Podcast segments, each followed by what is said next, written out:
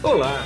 Você vai ouvir agora um episódio do podcast Vida Moderna para ficar atualizado com o que existe de mais moderno e deixa a vida mais interessante.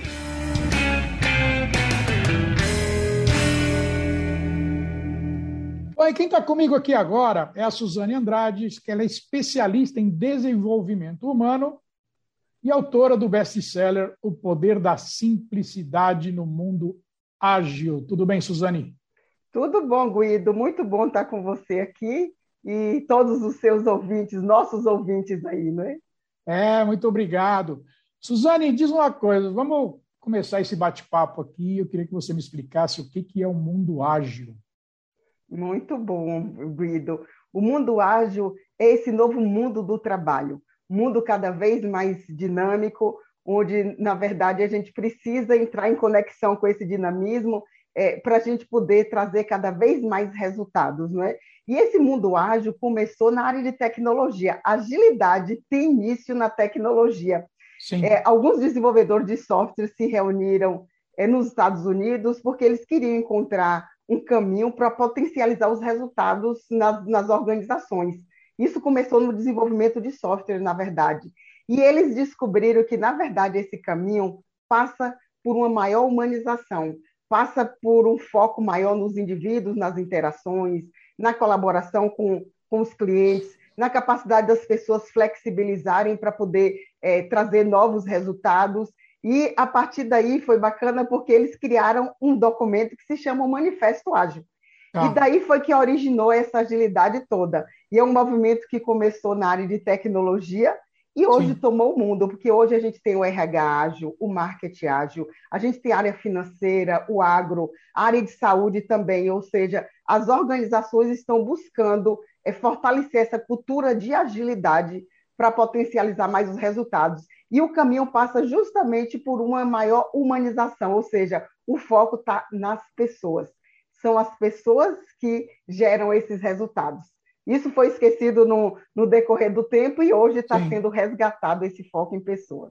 Entendi. Tem uma pesquisa realizada pela Organização Mundial do Trabalho, a OIT, chamada Monitor IT, Covid-19 e o mundo do trabalho. Essa pesquisa ela mostra, basicamente, que os jovens entre 15 e 24 anos foram os mais impactados pela pandemia, né, em, em relação a a quem não é jovem, quem está com uma idade mais avançada. O número desse é o seguinte, segundo essa pesquisa: o contingente dos afetados mais jovens é 8,7%, né? E dos adultos, 3,7%. Aconteceu isso mesmo, quer dizer, o jovem, ele além de estar tá ter sofrido com a pandemia, está sofrendo também com o posicionamento do trabalho, é? Isso, e, e, é muito importante, sim, essa, essa pesquisa mostra essa realidade, né? os jovens foram mais impactados. E o mais importante de tudo isso, Guido, desse contexto todo, a gente começar a entender como é que a gente pode ajudar esses jovens a eles trabalharem com mais autoconfiança, com mais posicionamento, para eles realmente encontrarem mais espaço nesse, nesse mundo do trabalho, né? Então, é, o primeiro ponto para isso, assim, é o jovem entender que não dá para ficar é, entrando e saindo de um trabalho de outro, ou seja, primeiro ele precisa se conhecer mais. Eu digo que trabalhar o autoconhecimento desses jovens, isso ajuda muito nesse amadurecimento para que eles busquem um trabalho de maneira mais, mais consistente. E o primeiro ponto é o autoconhecimento, é, o, é, é esse jovem entender qual é o propósito mesmo, entender qual é o sentido de, de trabalhar, não é simplesmente aceitar qualquer, qualquer trabalho. Então, isso ajuda muito a esses jovens saberem o que é que eles estão buscando mesmo.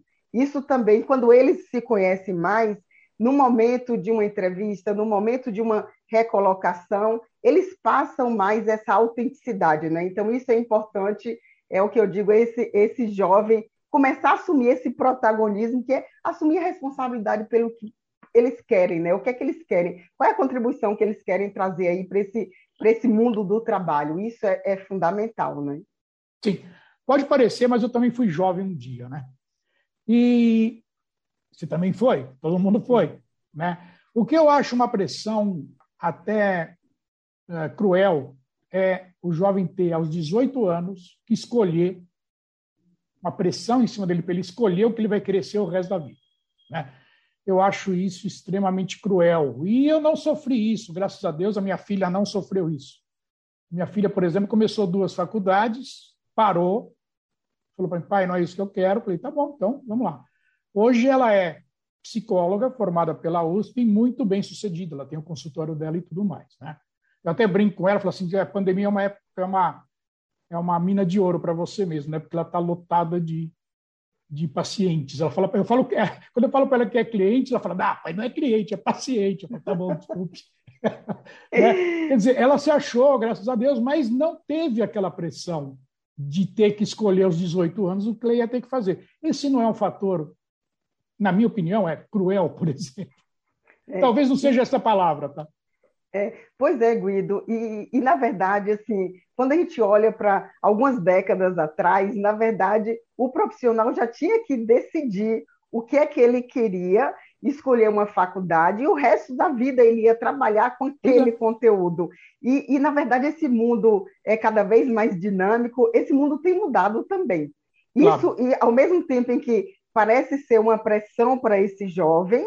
É, ao mesmo tempo, ele tem diversas possibilidades depois dele estar tá pivotando, dele estar claro. tá mudando também é, essa atuação. Eu vejo muitos profissionais que, de repente, fazem um curso de engenharia e depois começa a atuar, se encanta pela área financeira, é. se posiciona dentro da área financeira e ele segue a carreira por aí. Sim, e, sim. e o que é bacana a gente entender que sempre tem essa possibilidade de mudança. Então, o, o, existe uma diferença entre eu mudar no decorrer de minha carreira, porque eu comecei a conhecer um determinado tipo de atividade, de um posicionamento, e aí eu posso ser da área de tecnologia, e eu trabalho dando suporte a uma, uma área de, de recursos humanos, por exemplo, Sim. e aí eu posso me apaixonar, me apaixonar por essa área de desenvolvimento humano e eu posso pivotar, eu posso fazer cursos que agregue, eu não preciso voltar para uma universidade, e eu posso pivotar e seguir minha carreira por aí. Ao Sim. mesmo tempo em que pode parecer uma pressão, hoje o mercado de trabalho dá essa possibilidade para esse jovem também, para ele poder é, pivotar, para ele poder mudar essa perspectiva e ele abraçar um outro, uma outra atuação. O que é importante é isso, o profissional, esse jovem, abraçar esse novo trabalho por um brilho no olho, por entusiasmo, por uma paixão, não simplesmente porque ele tem que pegar qualquer trabalho. Essa que é a grande diferença, né? E aí, nesse sentido, o profissional se conhecer, isso ajuda muito para ele entender o que é que dá sentido a ele fazer aquilo que ele, que ele faz, não é assim? Sim, entendi.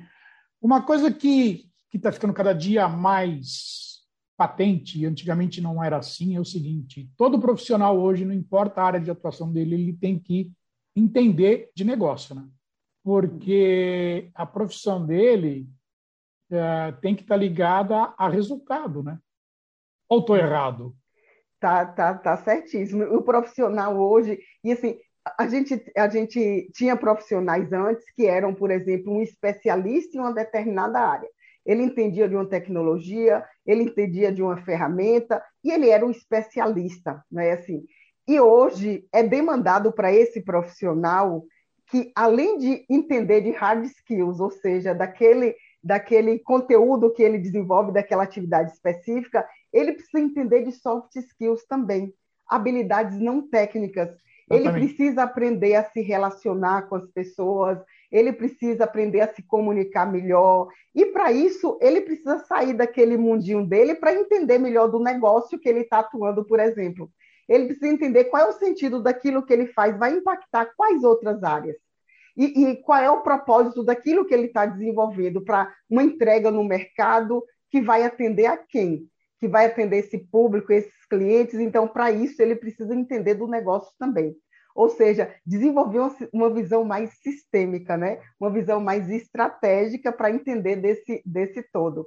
E aí o profissional, esse é foi bacana você tocar nesse ponto, porque independente da área que esse profissional, que esse jovem atua, ele precisa desenvolver habilidades não técnicas também, habilidades socioemocionais, e, e nesse meio ele vai também entendendo mais do negócio porque ele vai interagindo mais com pessoas, ele vai realmente é, praticando mais a empatia e por aí vai. Ele precisa, por exemplo, saber como negociar, né? E para isso ele vai entendendo mais esse, do, do contexto de onde ele está atuando, mesmo que ele seja um especialista em uma ferramenta, um especialista em uma área mais, mais específica, não é?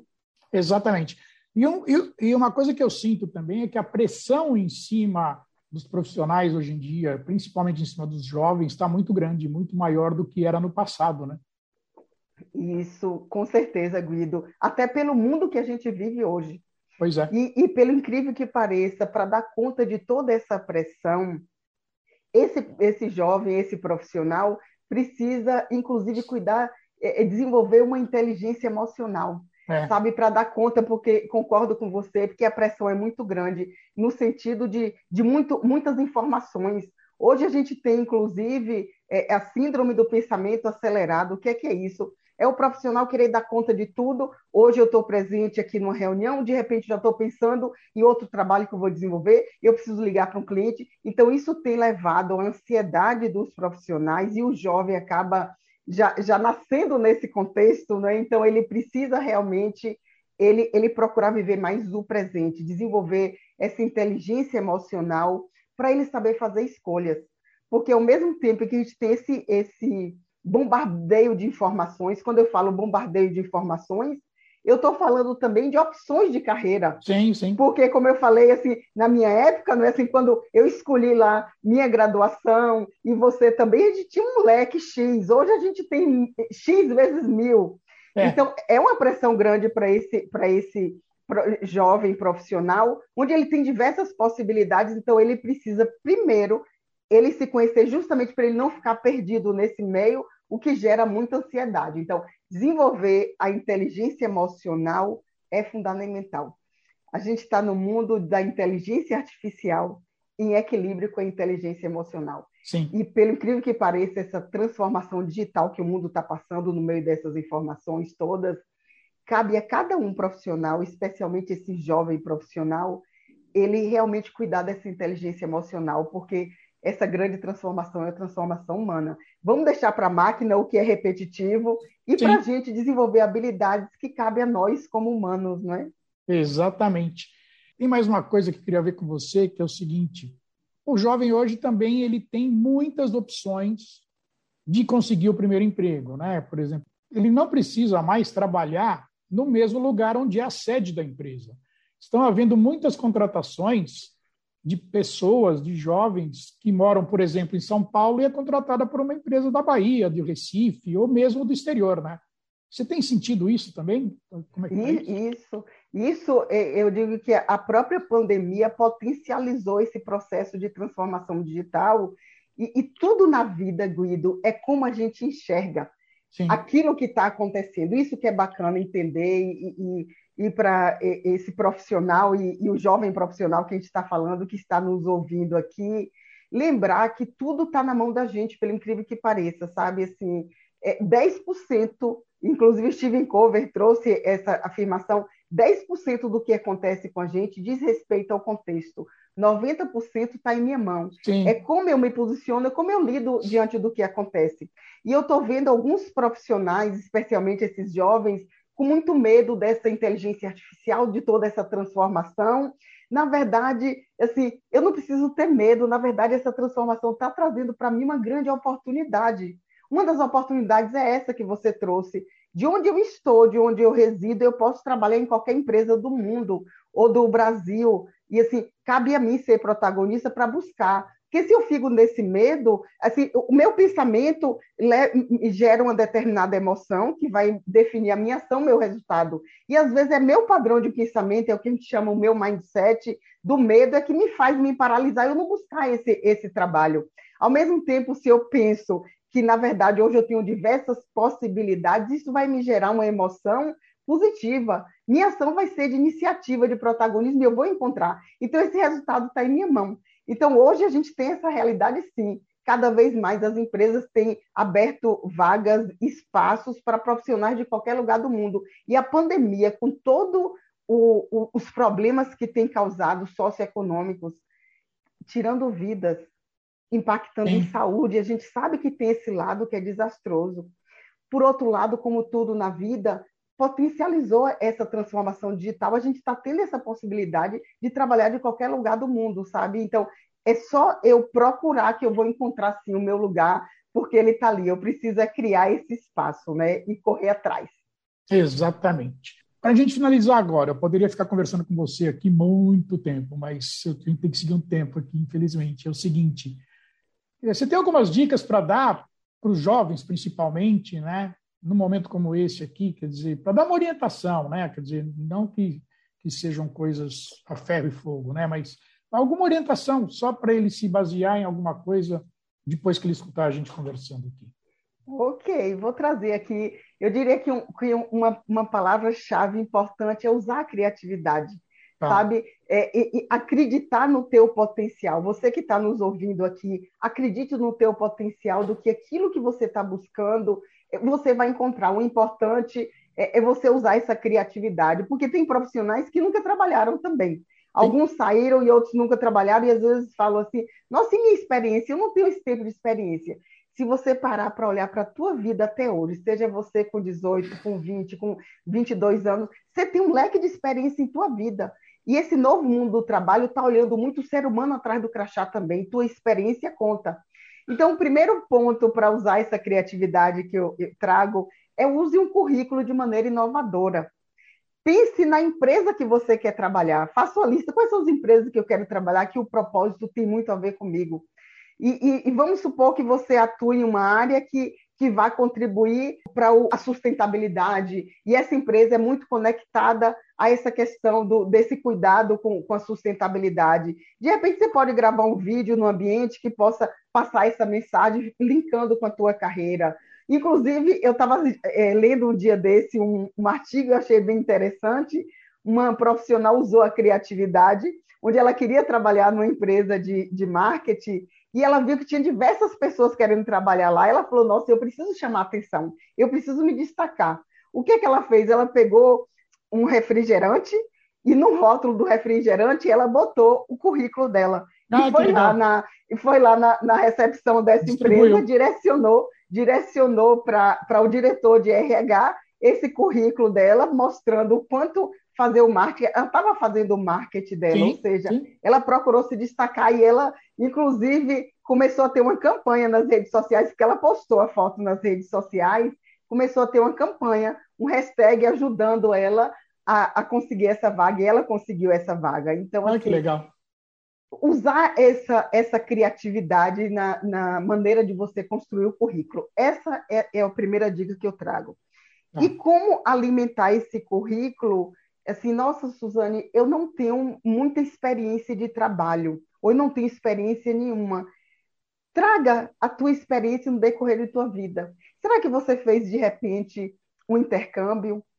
Será que você fez algum trabalho voluntário ligado à universidade que você estava, ou, ou mesmo que nunca é, cursou ainda uma universidade? Será que eu fiz um trabalho voluntário? Ou será que em momento do colégio, será que é, num, num trabalho de equipe, eu percebo que eu assumia muito a liderança, por exemplo, eu era uma pessoa que tinha iniciativa. Traga essa experiência também no teu currículo, porque isso vai atrair, você está mostrando daquilo que você está fazendo, né, do que você já fez. Outro ponto importante, Guido, é o profissional e o jovem tem uma descontração para gravar vídeo, por exemplo, é dentro daquele teu posicionamento, daquilo que você quer trabalhar, começa a gravar vídeo para chamar atenção, ou escrever, se você curte a escrita, escrever artigos, ou seja, desenvolver conteúdos e postar no LinkedIn, no Insta, porque isso vai atrair a atenção das pessoas também. Marca empresas que você quer trabalhar. A gente tem essa flexibilidade hoje. Vamos supor que você é um jovem que você é da área de tecnologia, você quer trabalhar com games, você tem prazer por adora games, você quer trabalhar numa empresa de games. Escreve artigo falando sobre esse conteúdo, porque aí você vai é, é chamar atenção. E o quarto ponto que eu trago é a importância da colaboração. Tá. A gente está num mundo onde a gente se torna competitivo hoje a partir da colaboração. Busque ajudar as pessoas. Pode ser um vizinho, um amigo, às vezes os pais de um amigo, por uma dificuldade que ele tem, você está mostrando suas habilidades. sabe? Esse, é, é dentro dessa sociedade que você está.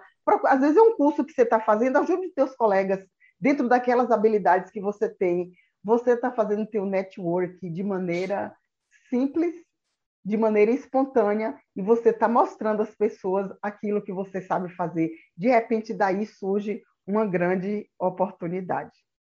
Tá ok. Quero agradecer bastante o tempo que você despendeu comigo aqui. Eu sei que a tua agenda é bastante concorrida. Você separou esses minutos para mim. Muito obrigado, viu? Eu quero agradecer, Guida, a, a você, a todos os ouvintes aí. Foi um prazer para mim. Esse bate-papo tão des, é, descontraído foi delicioso mesmo. Gratidão a você e cada um é, que está nos ouvindo aqui. Tá, muito obrigado. E aqui é Guido Orlando Júnior, diretor de conteúdo do portal Vida Moderna. Que você acesse em www.vidamoderna.com.br. Tchau. Você acabou de ouvir um episódio do podcast Vida Moderna. Assine grátis nos apps Spotify, iTunes, Deezer, Tuning, Google Podcast e Android Podcast.